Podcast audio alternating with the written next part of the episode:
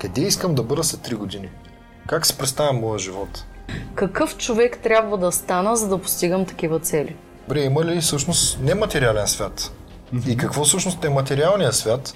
И това всичко ли е, което е? Или има още нещо? Повечето от нещата, които ние сме учили в училище, дори и по физика, дори и по химия, са нищо повече от една теория, която не е била дори доказана. Последните изследвания в квантовата физика доказват, че в атома 99.9999 е нищо и само много малка част от атома реално е материя. 300 000 км в секунда.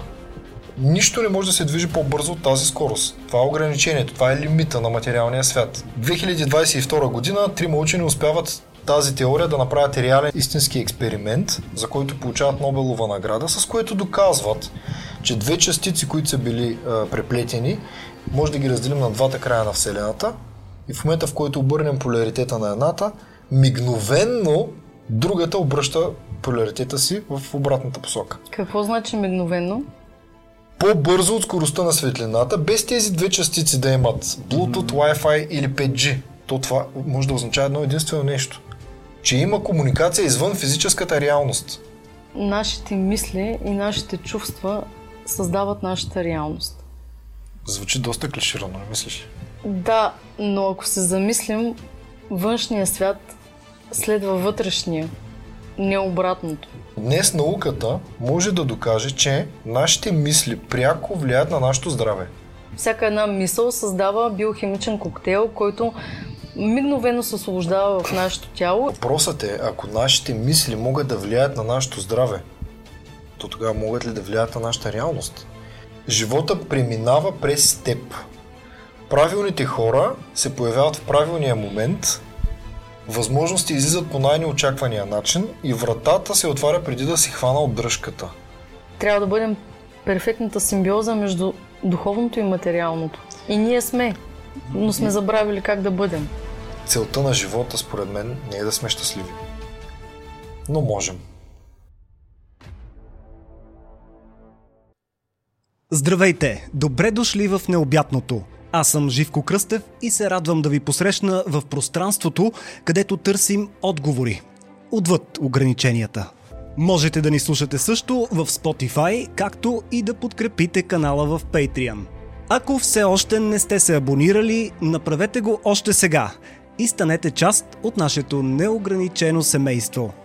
Ученият доктор Джо Диспенса се превърна в един от първите, които започнаха да изследват връзката между материя и съзнание. И това му донесе световна слава. От научна гледна точка, ключовото откритие е, че човешкият мозък не прави разлика между физическия опит и душата. Не разграничава материалното от въображаемото. Реалността е обект на влияние. Богатството е нищо повече от усещането за изобилие. Бедността е нищо повече от усещането за недостиг. Това казва Питър Сейдж, а неговия живот сякаш е утвърдително доказателство точно на тези думи. Питър е едно доста нестандартно дете. Едва 16 годишен решава да напусне училище. Когато е на 25, той вече е милионер. А днес той е световно известен мотивационен лектор. Най-важният въпрос, на който човек би могъл да отговори през живота си, е дали е живял или не в приятелска или враждебна вселена. За да потърсим отговор на най-важният въпрос, днес съм поканил първите и за сега единствени старши треньори на Питър Сейдж. Хората, които го доведоха в България, преведоха и адаптираха неговия 30 годишен труд.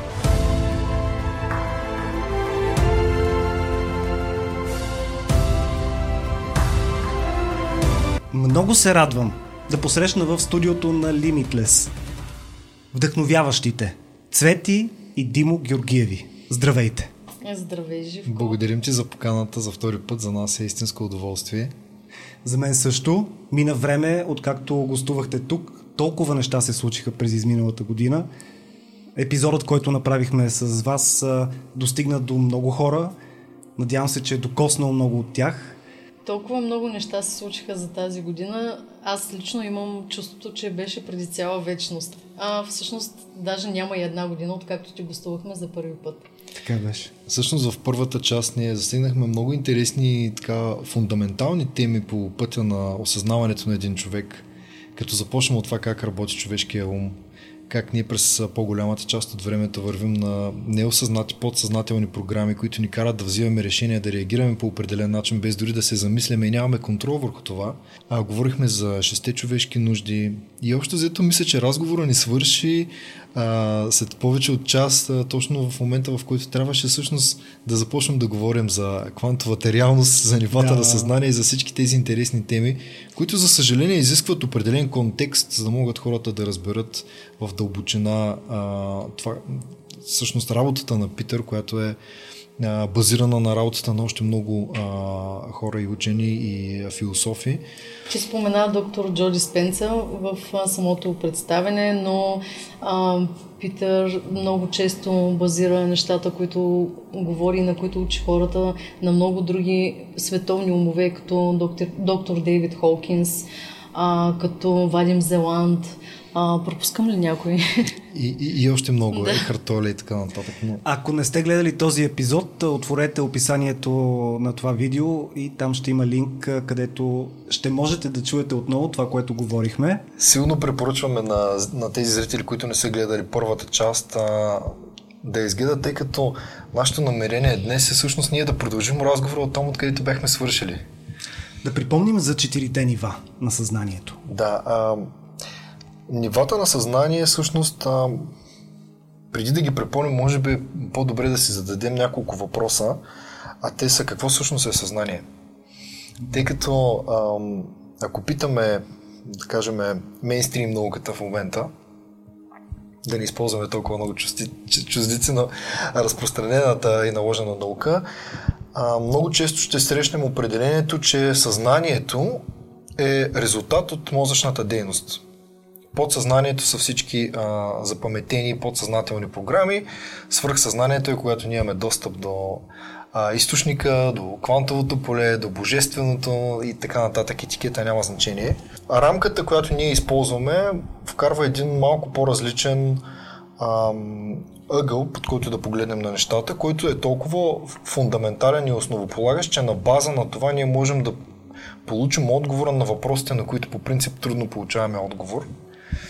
И преди да започнем да, да разказваме модела, нали, предполагам, че ще е добре да го препомним набързо, а, ние искаме с Цвети да кажем, че ние не знаем истината с главно И. И никой не знае истината с главно И, защото няма такава. Единствената истина с главно И, че не знаем истината. Така. Всичко, което можем да дискусираме и да разискваме в а, такава страхотна медия като твоята Живко е различни модели. И ние да изберем съзнателно кой от тези модели ни дава повече сила а, и кой ни връща в ролята на жертва. Човек всъщност има силата да избира модел за разбиране и модел за рамка, която всъщност му служи, а не му пречи и не го саботира. За съжаление, много хора не осъзнават това. И това, което Димо спомена за съзнанието като понятие, колко е противоречиво и колко много хилядолетия няма финална дефиниция на това, що е съзнание и оттам вече е много трудно да си представим как то може да бъде измерено, но а, доктор Дейвид Холкинс реално единствения, чийто фундаментален труд поставя съзнанието в едни рамки, което ни, които ни позволяват да го измерим и да имаме някаква скала, по която ние да преценяме нивото на съзнание, както нашето собствено, така и на всички хора около нас, което е много овластяващ инструмент.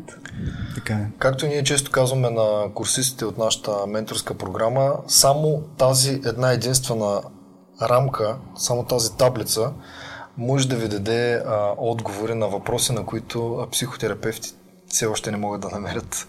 Работата на Девид Хокин всъщност е много дълбока и в нея има един толкова дълбок фундамент, който наистина ни помага да погледнем на всяка една ситуация по съвсем различен ъгъл и да търсим а, съвсем различно естество на отговора. това, което Питър е направил, което за мен е гениално, е, че той съчетава работата на Дейвид Хокинс, работата на Вадим Зеланд, работата на Доктор Джой и на Тони Робинс и така нататък, за, за който е бил 15 години старши треньор също. Питър създава един много упростен модел, в който обединява тези 16 нива и ги разделя на 4 основни, така че да могат много по-лесно да бъдат възприяти в нашето ежедневие и да бъдат практични наистина, защото всички тези модели и инструменти, които ние ползваме, ам, нямат никаква а, полза, ако човек не може да ги приложи.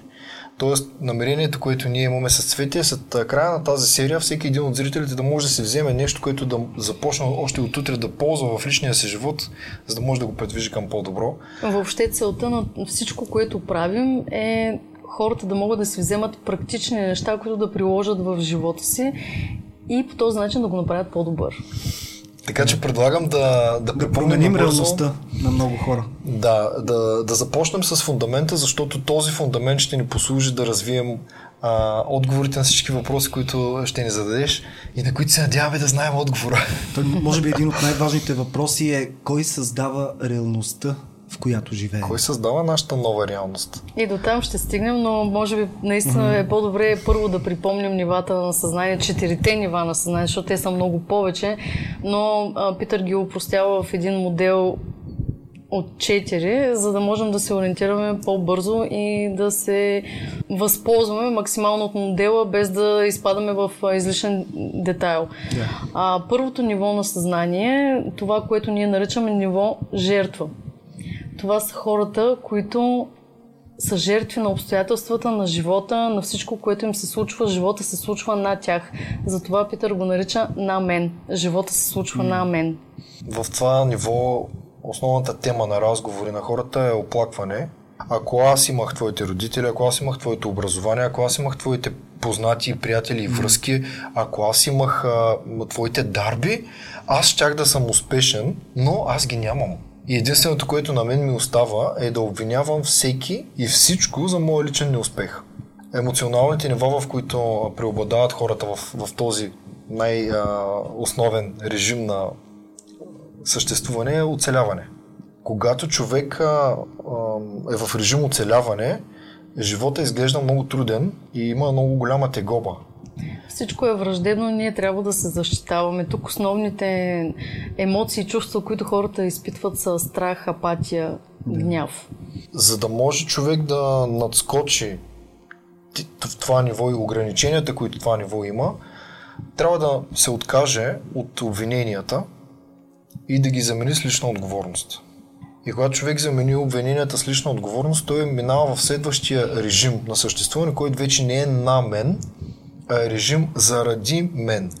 И тук е момента, в който човек осъзнава, че ако не съм аз да действам и да случвам нещата, те просто няма да се случат. Аз няма на кой да разчитам. Аз почвам да поемам лична отговорност за моите успехи, за моите неуспехи, за нещата, които правя, за нещата, които не правя. Това е режима. Ставам от стола и започвам да действам, защото осъзнавам, че всичко зависи от мен и аз ако не случа нещата, те няма да се променят. Интересното е, че този режим има нюанси, както и всеки останал. Казахме, това са четирите основни блока, да. които всъщност имат огромна разлика от единия до другия си край. Има нюанси. А, и когато човек започне да става все по-добър в този режим, режима на постигане, а, и, по, и започне да постига все по-големи успехи, още по-големи успехи, човек разбира, че трябва да започне да се развива, да прави правилните неща. И а, цялата енергия, която се влага в постигането на дадена цел или в а, дадена ситуация, е свързана до голяма степен с контрола. Тоест ние се опитваме да контролираме всеки и всичко и имаме точно и конкретна ясна цел и а, очаквания от всяка една дадена ситуация. И когато нещата не се случат по начина, по който ние си ги представяме, резултатът е само един. И той се нарича стрес. Всъщност дефиницията, която Питър Сейч дава за стреса е много интересна. Стреса не е нищо повече от разминаване на обстоятелствата с нашите предварителни представи за тях. Или както той често опитва да казва, когато реалността не съвпада с картинките в главата ми. И когато човек започне да живее в този режим, а, нали, тук е важно да уточним, че той не е лош. А, въпреки, че си има своите ограничения, той е много по-добър от предния режим. Много по-добре е човек да, да се вземе в ръце, да започне да действа, да спре да се оплаква от политиците, от държавата, от данъците, от обстановката, от а, световната криза, от и така нататък. Когато човек оперира твърде дълго време в този режим и стигне вече в горните нюанси на този режим, в който живота, сякаш и тялото започват да не дават обратна връзка, че ние май много бързо започнахме да въртим това колело и проблемът е, че ние започваме да губим смисъл в даден момент. Има крайен предел. Но хубавото е, искам да го уточним това още веднъж за нашите зрители и слушатели. Всяко ниво не е по-добро от предходното, то просто надраства ограниченията на предходното ниво. И характерното за първото ниво е, че там обикновенно хората си позволяват да се чувстват добре, само ако нещо им се случи. А то почти никога не им се случва. Във втория режим хората си позволяват да се чувстват добре, когато нещо им се случи. Много интересна игра. Тоест, ние сами си поставяме условие, че ще се чувствам добре, когато постигна целта.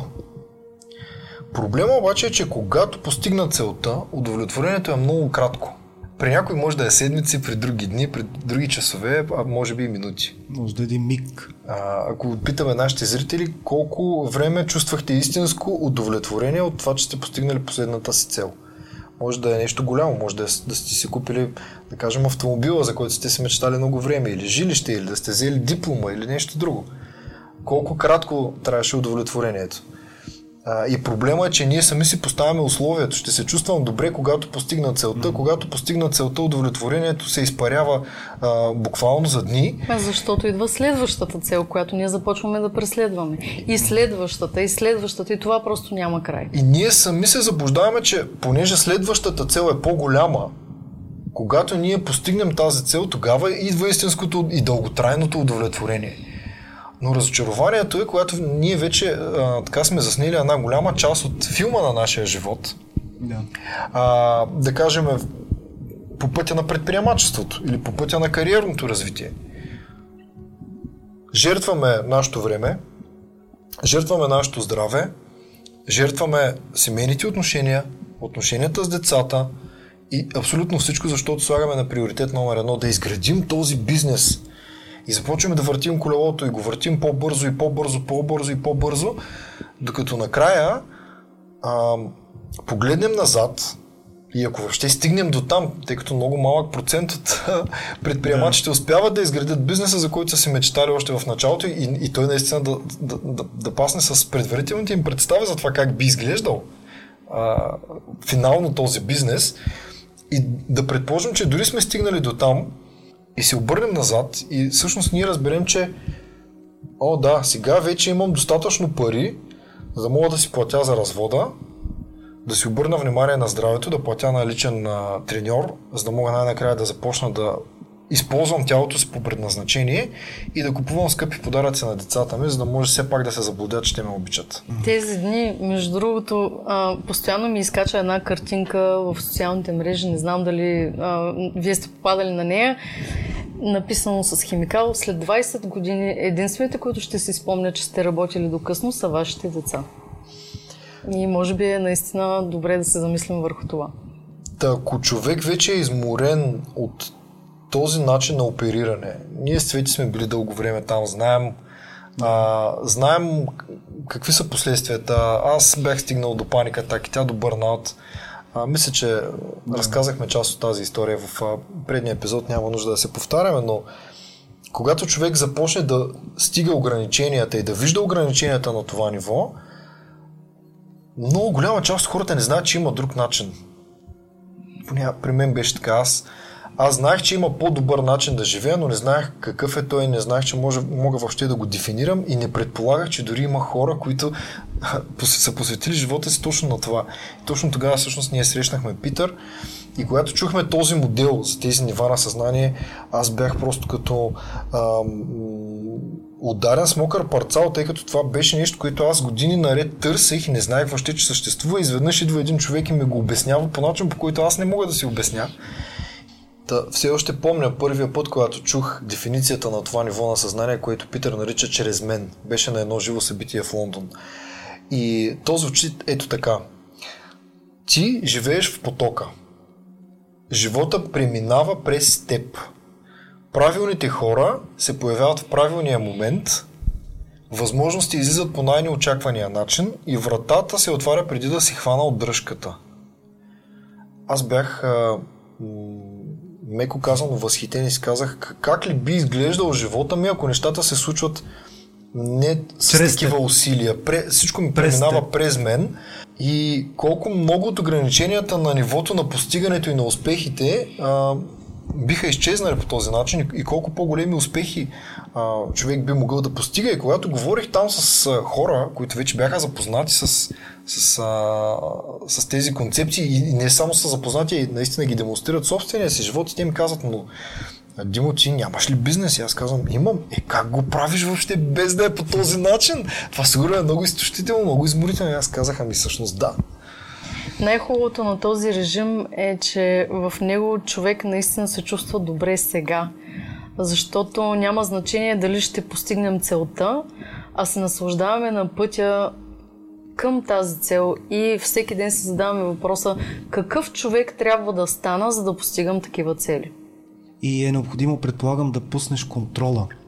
Да не държиш здраво всичко, защото разбираш в а, този режим, че не всичко зависи от теб. По-скоро трябва да се откажем от нуждата да контролираме всичко, защото ние така или иначе не можем. Контролираме естествено нещата, които зависят от нас, но това, което не зависи от нас, просто ние се отказваме да искаме да го контролираме. Тук всъщност идва проблема, защото входната цена в това ниво не може да плати човек само с познания. А входната цена за високите нива на съзнание е... Как е плащаме? Я плащаме с тестове и с това ние да можем да демонстрираме в личния си живот в дадени ситуации, които ще ни бъдат презентирани. Така няма, нужда, няма нужда да се опитваме ние сами да, ги, да се подготвяме, те ще дойдат. Имаме но... два вида тестове. А, така ние много често ги дискутираме с нашите курсисти. Едни са такива а, базови житейски тестове, които можем да получаваме на ежедневна база и другите наричаме матури. Това са по-сложните тестове, когато обикновено се случват, когато ние сме убедени, че сме си взели урока и можем да продължим напред. Очаквайте точно в този един момент да бъдете проверени. Но за да може човек да премине в това ниво, е необходимо да се откаже, както и ти каза Живко преди малко, от нуждата за контрол и да я замени с знание, вяра и доверие в нещо по-висше. И тук идва големия проблем. Защото той е свързан с нашия светоглед. Ако човек е атеист, нищо извън физическата реалност не съществува, и разчитаме единствено само на сетивата си, за да възприемаме света около нас. Да. Тогава, как аз да се откажа от нуждата за контрол и да се доверя в нещо по-више от мен? При положение, че нещо по-више от мен не съществува. И затова ам, едно от, а, един от големите избори, които човек може да направи, е да, е да реши какъв е свет, светогледа, който би му помогнал повече да живее по-ефективно живота си и да стигне по-напред, mm-hmm. а не а, този, в който ние сме се вкопчили в догмата, а, в материализма, затворили сме се и ние искаме да дори да, да а, така, разгледаме какви други опции има. Да. А има други опции. Човек може да бъде агностик. Това означава, че вярва, че има нещо, но не може да го определи, не знае точно какво е, но със сигурност мисли, че има някаква, някакъв по-виш разум. Човек може да избере някой от а, всичките религии. Някои го наричат Вселена, виш разум не му дават името Бог. Да, а, хората, които не му дават обикновено в религиите, а, висшия разум е свързан повече с а, човешката фигура и оприличен на човека. Това е било страхотен метод да, да се а, прокарат тези идеи през а, човешката история. Да. А, но днес не мисля, че е добра идея да се разхождаме с каруца. Нашето разбиране, което разбира се няма как ние да се опитаме да, да го наложим абсолютно на никой от нашите зрители, пък и вярвам, че аудиторията в тази медия е по-различна. Но въпреки това всичко, което казваме, ние, ние нямаме право да го налагаме на никой. Това би било равнозначно на това да вземем една кофа и да я захлюпим на главата на някой. Така. Но нашият модел, нашия светоглед е свързан повече с духовността, която е свързана с естествено по-висша сила. И основната разлика между религията и духовността е, че в чистата духовност, според нас, а, няма управление базирано на страх чрез правила. Предполагам, че това е четвъртото ниво. Е, това, са- това са три, Това са три различни неща. различните модели светоглед, които човек може да има. Ако човек е в лагера на атеистите, няма смисъл да продължава да слуша това, което ще говорим, защото за да премине човек в следващото ниво на съзнание, нали, трябва да се откажем от нуждата за контрол и да се довериме в нещо, което е по-висше от нас. И тогава отиваме в третото ниво на съзнание, което е чрез мен, в потока. Нещата се случват по неочакван начин. А четвъртото ниво се казва като мен и в това ниво липсва дуалност. Всички сме едно цяло. Аз съм като теб, като Димо, като масата. Всичко е едно цяло. Другото типично за това ниво на съзнание е, че никой от нас не е там. И може би няма да бъде Всъщност, в тази всъщност в това реалност. ниво на съзнание са съществували аватарите от всички религии, Христос, Аллах, Буда и така нататък. А, учителите, които а, са дошли със съвсем друга мисия на Земята, не е с мисията, с която сме ние. Надявам се да остане време и за това да говорим. Предполагам, че това е свръхсъзнанието, което сме коментирали тук неведнъж. Да, това е по таблицата на съзнанията на доктор Дейвид Хокинс в най-горната част на, на нивата, последните 3 или 4, в които а, хората, въобще, когато са под формата на човешко съзнание, виждат имат съвсем различна връзка с света. Ако на нашите зрители им е интересно да видят как изглежда картата, могат да го направят в книгата на доктор Дейвид Холкинс, която я има за, щастие преведена на български язик. Казва се Мощ срещу сила. А вие какво мислите за преражданията, кармата? Добре. Как гледате на тези Добре, отваряме- теми, които често дискутираме тук в а, подкаста? Да. Отваряме интересна тема, на която ще се радвам да стъпим на базата на нашето досегашно разбиране за нивата на съзнание. Да. Тъй като аз смятам, че съзнанието е определящо и водещо. Но, както казахме, за да може човек да заживее в този въпросен режим чрез мен, е необходимо да се а, доверим в някаква по-висша сила, която е извън материалния свят. И тук идва момента, в който ние да си зададем въпроса, добре, има ли всъщност нематериален свят? И какво всъщност е материалният свят? И това всичко ли е, което е? Или има още нещо? Тъй като няма как да засегнем теми като прераждания, карма или да. висша сила, ако ние не можем да си отговорим на тези базови въпроси. Какво е материята и има ли нещо друго? И как знаем? Изцяло ли е предопределено всичко, което имаме в живота си? Да. Ако нашия живот е един филм, то кой е сценаристът? Кои са актьорите? Да. Ами, ако се върнем към въпроса, има ли метафизическа реалност или нефизична реалност, или квантово поле, или виш разум, или източника, това, което ние така с много голям интерес наблюдаваме е, че открития а, в науката, които са направени преди близо 100 години, днес получават Нобелови награди.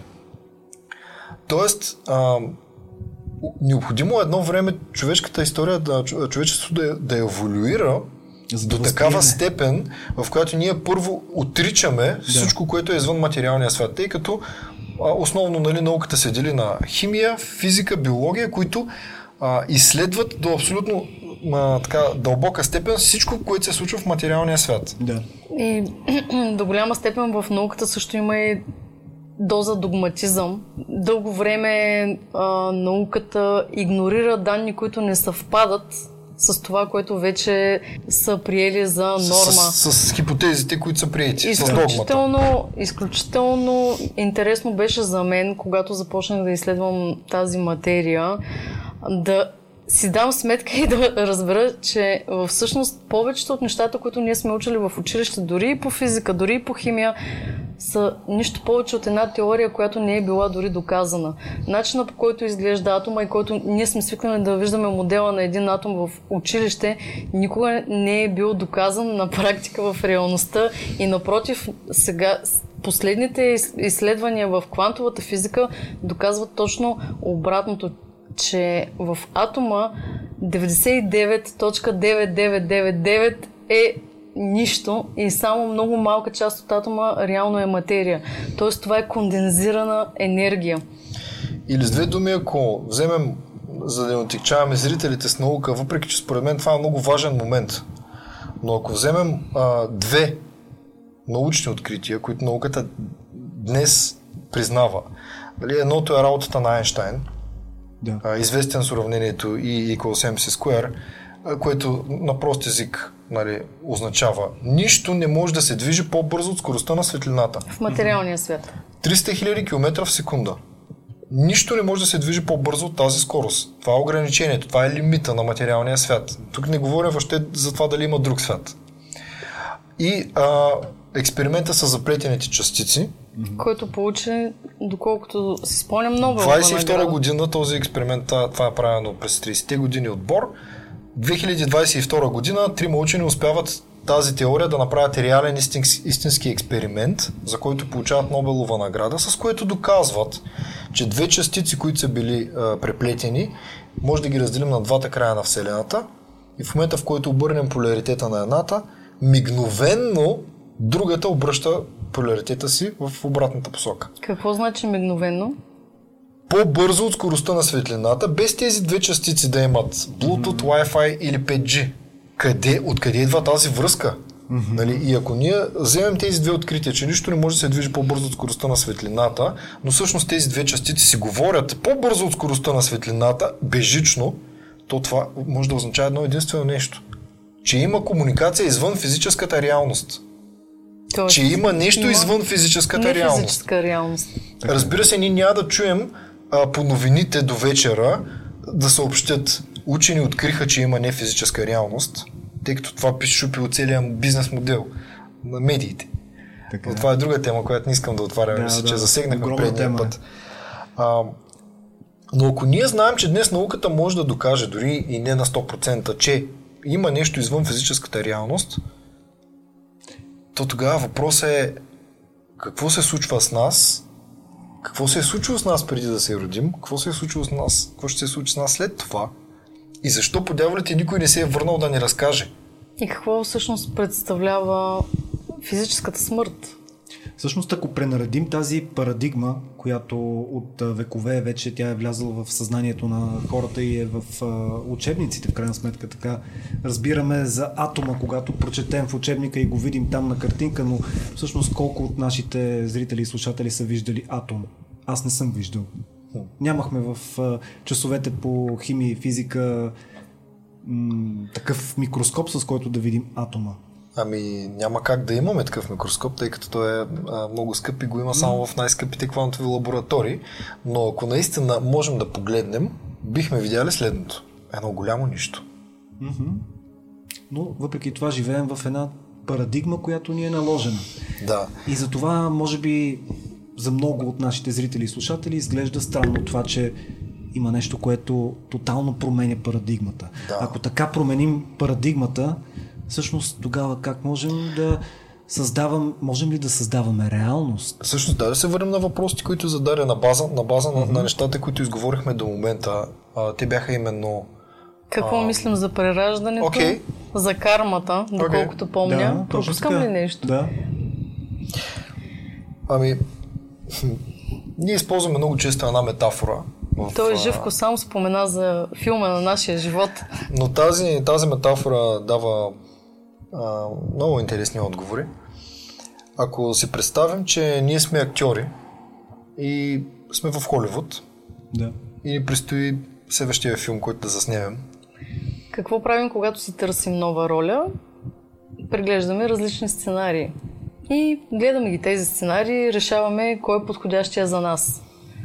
Преди да приемем ролята, ние сме се запознали с сценария и сме казали, да, този сценарий е за мен, аз мога да изиграя тази роля. И преди да приемем, въобще да получим предложение да играем в този филм, продуцента, режисьора, сценариста виждат нашето портфолио, виждат нашия опит Да. и казват, да, Живко, ти си достатъчно квалифициран актьор, за да може да инвестираме 100 милиона в тази продукция и ти да си главният актьор. И когато ние започнем да играем филма и стъпим в снимачната площадка, е нормално ние да забравим сценария и репликите, които сме наизостили за всички останали филми, които вече сме снимали. Ние избираме всеки следващ филм на база на актьорски опит, който вече сме натрупали и на база на нивото и уроците, които трябва да вземем. но ние сами решаваме и избираме сценария, в който ще играем.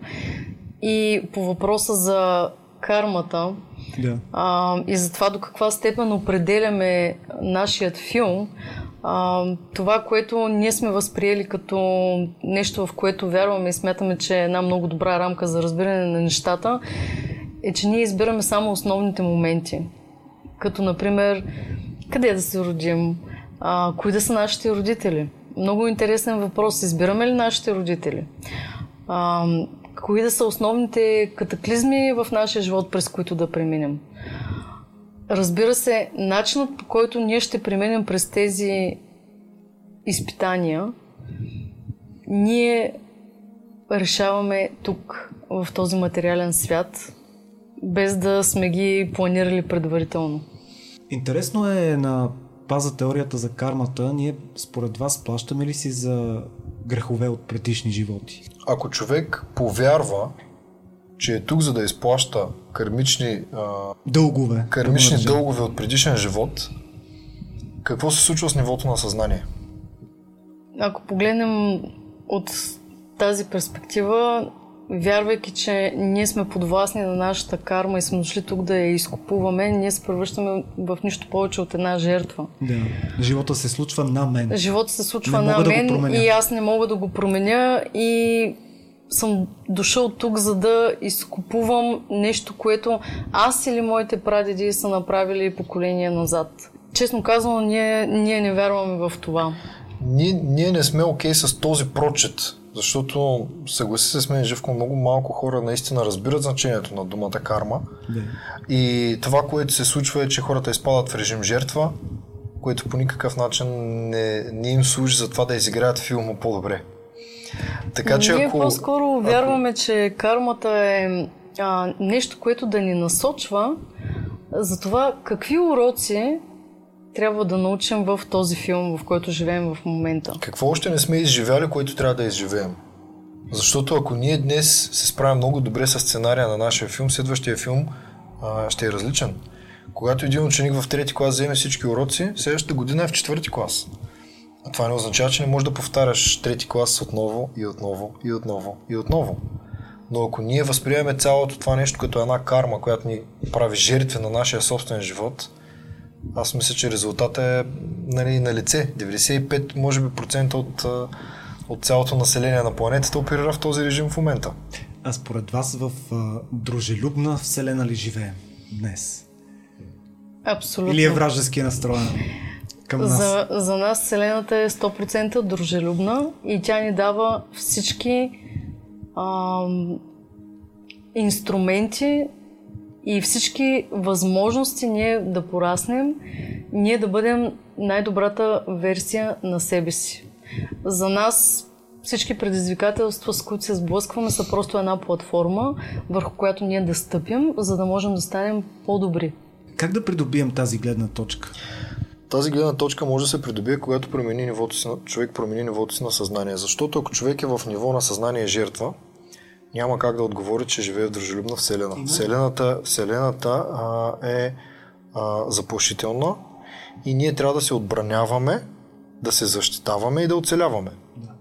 Ако човек премине в а, ниво а, на постигане на нещата, заради мен, нали, в долните нива на, на, всъщност на този голям блок от нива на съзнание, все още човек може да се изживява като жертва, но заменя а, оплакванията с кораж, с лична отговорност, започва да действа и в този, точно в този преломен момент коража всъщност е а, този момент, който преобръща нашата връзка с, с живота и с Вселената. Точно в момента, в който ние успеем да се справим срещу страха и, да, и той просто да изчезне, което е нивото на кораж, тогава ние разбираме, че всъщност Вселената е дружелюбно настроена, защото тя ни изпраща всички тези предизвикателства, за да може ние да стъпим на тях и да станем човека, който искаме да станем.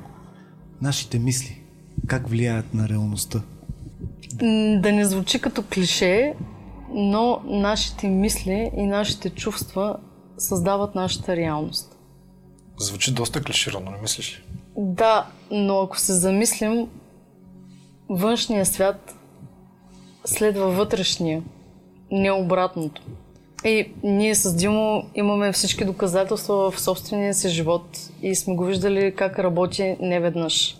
Всъщност на някои от нашите живи събития, последните два пъти поканихме доктор, а, професор вече Амилена Георгиева от БАН, която оглавява катедра, занимава се с епигенетика, с биология на стареенето и така други интересни теми, която реално а, обясни и, и, и показа на живо, че днес науката, говорим за модерната наука, не, не за тези учени, които са влязли толкова силно в догмата, че не искат да погледнат настрани, но днес науката може да докаже, че нашите мисли пряко влияят на нашето здраве. Всяка наша мисъл създава биохимичен коктейл, който сигнализира нашите гени и отговаря за генната експресия, дали ние ще събудим гена на някакво заболяване, за което сме предразположени или не, в по-голяма степен, отколкото е нашето наследство. Да, да въпроса е... не сме заложници на нашите гени и имаме силата и волята, ако пожелаем, да не бъдем жертви на нашите гени. Да. С начина по който живеем, с начина по който се храним, с начина по който мислим. Изключително е важен начина по който мислим, защото, както Димо каза, всяка една мисъл създава биохимичен коктейл, който мигновено се освобождава в нашето тяло и нашите клетки чрез своите рецептори поемат този биохимичен коктейл. Затова хората, които предоминантно изпитват негативни емоции, режим жертва. Продължително време много често боледуват от доста сериозни заболявания, просто защото те са привикнали към този биохимичен коктейл, но няма жив организъм на Земята, който да може да издържи продължително време бомбандиран от хормоните на стреса, като кортизол, адреналин и това няма как да ни се отрази. Да според мен въпросът е, ако нашите мисли могат да влияят на нашето здраве, то тогава могат ли да влияят на нашата реалност? Ето защото, това е въпросът. Защото това, за което говорихме току-що, се случва само на физическо ниво. А какво се случва на нефизическо ниво, на метафизическо ниво? Какво се случва в квантовото поле, когато ние мислим и се чувстваме по определен начин. И тук съм сигурен, че нашите зрители могат да си спомнят поне 101 книги на тази тема, а, включително Тайната, а, Закона за привличане и така нататък. А, Мисли и забогатявай, да. която всъщност е урязаната версия на оригиналната книга, mm-hmm. която се казва The Law of Success, а, публикувана от Наполеон Хил, но веднага след като я публикува, всъщност Хенри Форд, и други членове на тайните общества му казват, че дава прекалено много информация. Която не иска да стига до масите. Но тя сега е достъпна. Доколкото сега е достъпна, ние сме си може, с може да се да. поръча, да, има Трудно е в... се намира, не съм сигурна въобще дали има на български цялата версия, тя е някъде може би към, не знам, 600-700 страници. страници, доста е обемна. А, ние имаме на английски, на български нямам представа дали uh-huh. е достъпна. Та всъщност, ако може да разкажем съвсем набързо ако ние си представим, че бягаме един маратон и с единия крак сме стъпили в физическата реалност, а с другия крак сме стъпили в метафизическата реалност и се опитваме да избягаме маратона на живота само на един крак, ще ни бъде много трудно. А за съжаление има доста хора, които бягат маратона на куц крак. Или са в едната крайност, или в другата. И това е риска, който съществува дори за хората, които са духовни и вярват в това, че има нещо повече от тази физическа реалност. И най-голямата и най-често срещаната грешка е, че ам, за тези хора, които куцат цял живот само на крака на метафизичното mm-hmm. и на духовното, че стоят вкъщи, мислят си, надяват се, медитират и очакват да променят реалността си. Няма как да стане. Но по този начин единственото, което се случва е да се върнем в режим жертва. Mm-hmm. И именно заради това хората, които са в режима на постигане, режим заради мен, когато им е представена в началото тази концепция за първи път, че трябва да се довериш в нещо по-голямо от себе си, те го разбират като това да се предадеш. Тоест да спра аз да контролирам, да спра аз да случвам нещата, това се едно означава да се, за мен означава да се върна в режим жертва. Да. Нали? Но всъщност нещата не стоят така и именно поради тази причина една шепа хора всъщност оперират в, наистина в този режим. А защото ние трябва да бъдем и практични. Не можем да сме само духовни, нито само материални. Трябва да бъдем перфектната симбиоза между духовното и материалното. И ние сме, но сме забравили как да бъдем. И в крайна сметка, ако ние сме избрали да участваме в този филм в физическия свят, защо го отричаме? На мен ми е интересно, когато за първи път а, осъзнахте това. Как се почувствахте вие? Все едно винаги сме го знаели. Припомнено ви беше. Все едно Аз- винаги си го чакал и изведнъж просто някой го формулира по по-добър Да. начин, отколкото, отколкото ти можеш да си го обясниш. Да.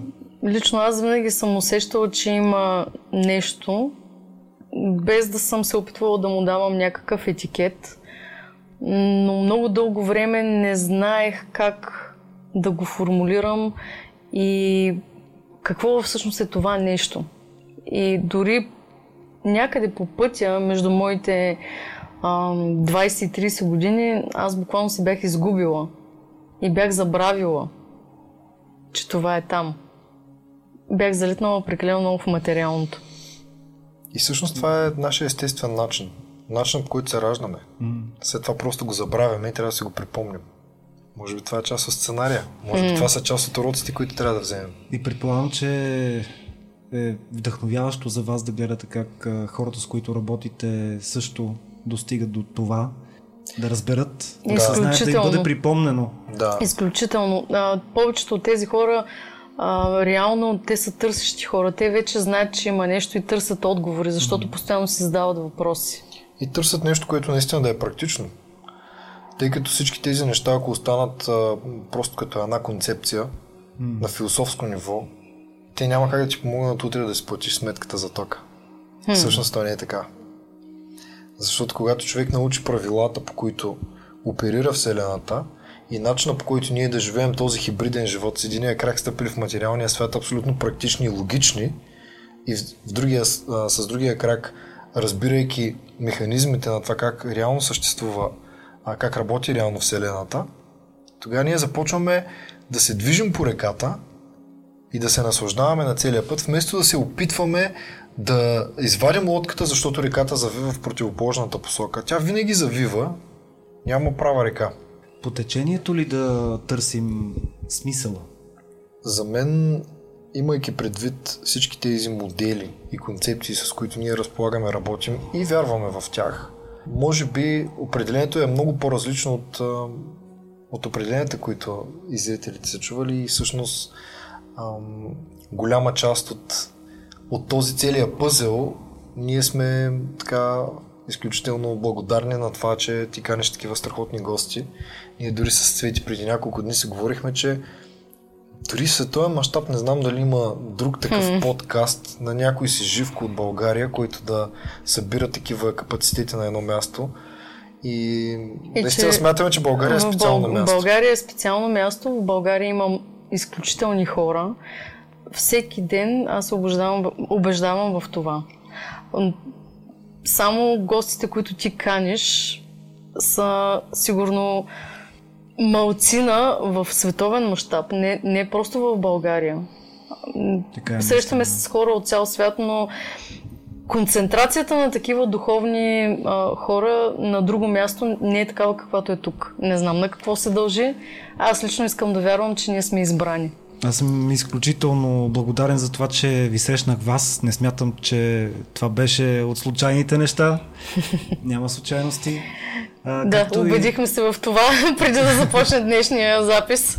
Така, наистина имахме отново едно такова потвърждение, намигване. Да, но да се върнем на, на въпроса ти за смисъла, За На, смисъла. смисъла на живота, нали? Да.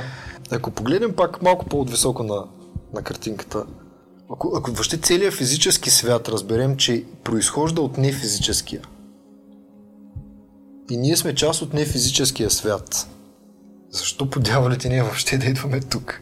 Защо, защо въобще сме го създали? Нали? И отговора може да бъде само един. Защото сме тук да учим.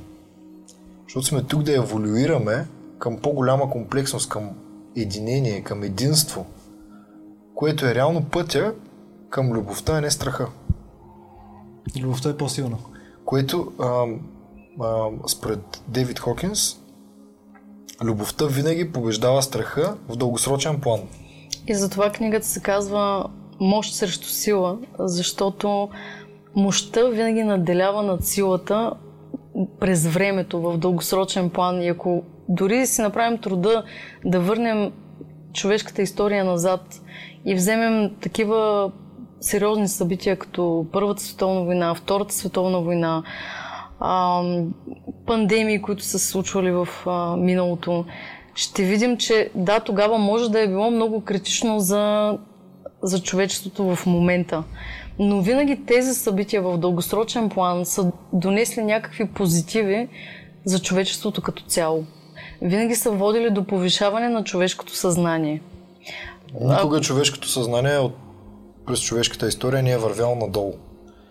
И за да може да продължи с още по-голяма крачка нагоре, най-вероятно трябва да се случат някои неща. Но ако ние възприемем това, което ще се случи, което никой не знае какво е, като, като наказание, карма, като наказание, mm-hmm. като това, че ние живеем в изгубено, отровено общество, единственото нещо, което може да направи е да ни върне отново в режим жертва. И когато ни върне в режим жертва, точно тогава много лесно може да се управлява а, да се управляват масите. Защото когато човек е в режим жертва, когато не може да види светлина в тунела, когато основно а, се ръководи от решения базирани на страха, да. тогава може да накараш човека да направи всичко. И понякога трябва да стоим известно време там, за да видим, че не е хубаво, mm-hmm. за да вземем определения урок и да преминем на следващото ниво. Смисъла на живота е да избираме любовта пред страха във все по-предизвикателни обстоятелства. Времето, времето ни тренира, като че ли в момента много сериозна тренировка е. Времената са динамични. Много динамични. Все пак да не, избравяме, че, да не забравяме, че ние сме избрали да се родим в тази част на човешката история. Okay. Защото а, ако Живко ти си избрал твоя филм и твоя дар е бил да доставяш такива послания до повече хора, какво по-хубаво от пандемията, която да направи подкастите нещо много популярно? Какво по-хубаво от това технологично развитие, което е в момента, така че с един клик 100 000 души да могат да видят твоята серия? И да достигне това послание, което отправяте и вие. Представи си го това 20 това години, е преди, само преди 20 години. Щеше да е невъзможно. Или преди 100. Трябваше да излизаш на площада и да кръщиш. Така че винаги а, контекстът е начинът по който ние държим ситуацията и определяш не това, което се случва, а начинът по който ние, нашата връзка с, с това събитие. И връзката с всяко едно събитие познава откъде идва. От нашето ниво на съзнание. Okay. Ние слагаме етикет на всяко едно събитие, което не се случва, защото едно събитие е просто събитие. И ако... Това е добро, това е лошо. Ако се върнем към една аналогия, която бяхме дали в предишното ни гостуване за шахматната дъска, да. предполагам, ще си спомниш, за белите и черните квадратчета, как те представляват добрите и лошите ситуации в да. нашия живот. Когато стъпим на едно квадратче, без значение дали то е бяло или черно, кой определя смисъла на квадратчето, дали е бяло или черно? Хм. Ние. И всъщност в момента, в който ние определим дали едно квадратче е бяло или черно, на нефизическо ниво ние променяме вероятността какви да бъдат околните. Тоест, стъпвайки на едно черно квадратче, да кажем пандемията, и аз му казвам това е черно квадратче, аз автоматично в момента повлиях на всички съседни квадратчета, вместо 50 на 50 бели черни, да станат 51% черни. Стъпвайки на следното, следващото нещо, да кажем, губя си работата и казвам още едно черно квадратче, зависимост от мислите и силата на чувствата, които имам, аз повлиявам на вероятността на съседните квадратчета и вече може би съм стигнал до момент, в който те са 70% черни. И ако те са 70% или повече черни, цифрата е само примерна, Да. ами нормално аз да възприемам Вселената не като дружелюбна, а като враждебна, в която аз трябва да оцелявам, трябва да се защитавам или евентуално трябва да завоювам нещо. Някое бяло квадратче. Вместо това можем да решим, че загубата на работа е много добър повод да стартираме собствен бизнес. Може да решим, че пандемията е нещо супер. Да. Както много хора направиха това съзнателно решение. Много хора направиха това съзнателно решение. Така е. И много хора направиха много успешни бизнеси. Създадоха много деца, нови връзки. Отидоха да живеят сред природата. Други Аз откриха подкасти. толкова много а, хора, които точно по време на пандемията напуснаха големия град и се върнаха към, към земята, към природата. Сега са в пъти по-щастливи, отколкото са били преди това. Да, Вчера беше пандемията, утре може да е нещо друго. Докато ние сме живи и докато сме тук, това означава, че ние имаме уроци, които трябва да учим. А ние няма как да си научим уроците, ако сме на плажа с маргарита в ръка. Е.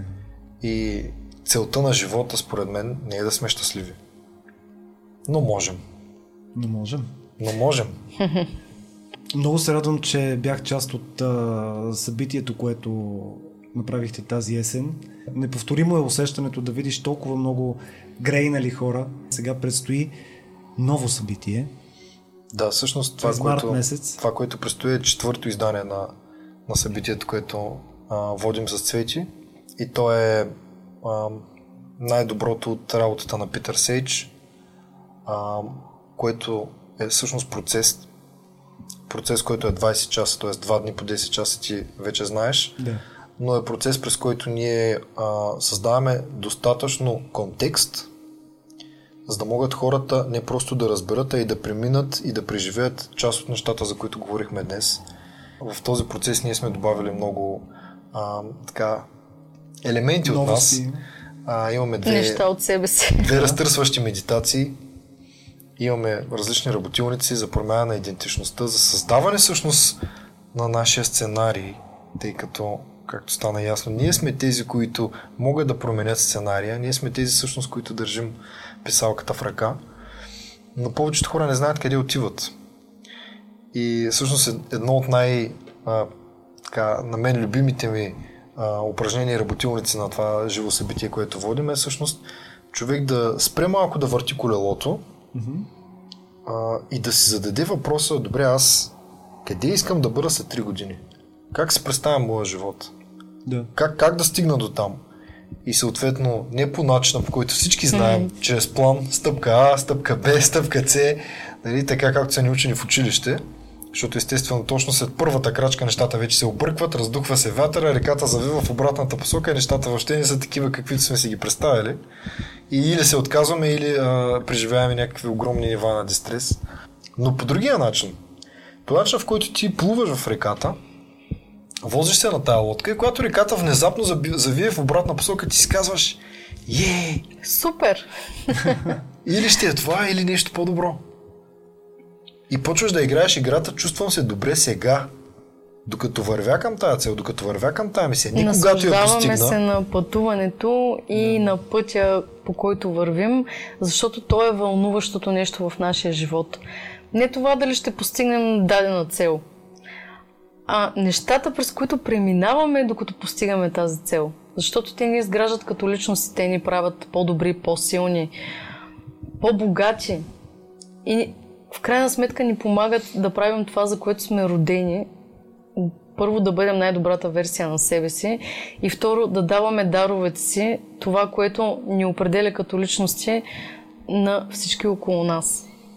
Защото съгласи се с мен, няма как аз да застана пред някой и да му говоря тези неща, ако аз не съм преживяла N на предизвикателства, неща, през които съм преминала, ако аз не съм ги преработила през собствения си живот и през собствения си житейски път, за да мога автентично да ги разкажа на хората. Личният опит и това да осъзнаем, но и да действаме по това, което сме осъзнали вече. Второ ниво на съзнание е действието. Mm-hmm. Трето ниво на съзнание не означава да не действаш. Означава да надраснеш ограниченията на иллюзионния контрол, който се опитваш да държиш. Но много хора се бъркат. И си мислят, аз ако отида в това високо ниво на съзнание, ще медитирам по цял ден и всичко ще ми се получи. Не става така. Грешния филм. Да. И живота винаги ни дава обратна връзка. Много успех пожелавам на събитието. Сигурен съм, че то ще бъде така, следващото ниво по вашия път като треньори, за да помагате на хората и да имаме тук в България все повече. Никога не знаем. Хора. И това е най-вълнуващото, защото всеки път виждаме нови и нови хора, ставаме свидетели на невероятни трансформации, на страхотни емоции, неща, които няма как да предвидим и много бях щастлива на предното събитие, защото за първи път имаше доста мъже. Така Скъпи беше, мъже, да. не е страшно, уверяваме ви. А, вземете жените вземете си, жените си, елате, защото наистина ще се почувствате страхотно, обещаваме ви. Кога ще бъде събитието? Събитието е на 16 и 17 март, отново в Интерекспо център. И а, както помня и от предната серия, а, сме направили промокод Limitless 10, който дава 10% отстъпка на всички а, зрители и слушатели на, на Limitless. Така че възползвайте се от а, тази възможност и а, за нас е изключително удоволствие да видим все повече и повече хора да създават а, едно такова общество на, на хора, които са осъзнати, които искат да вървят по този път, без да залитат прекалено много в езотериката и в а, а, или пък да се държат само на материалния свят. А, но аз мисля, че просто предстоят едни много светли времена за, за нашата държава и, и съм изключително щастлив, че може да, да има повече хора като нас и като теб, които да допринасят за това. Всеки един може да го направи. Нашия двигател да правим това, което правим е, че вярваме искрено, че работата ни прави България по-добро място и живота на хората, с които се сблъскваме, по-добър.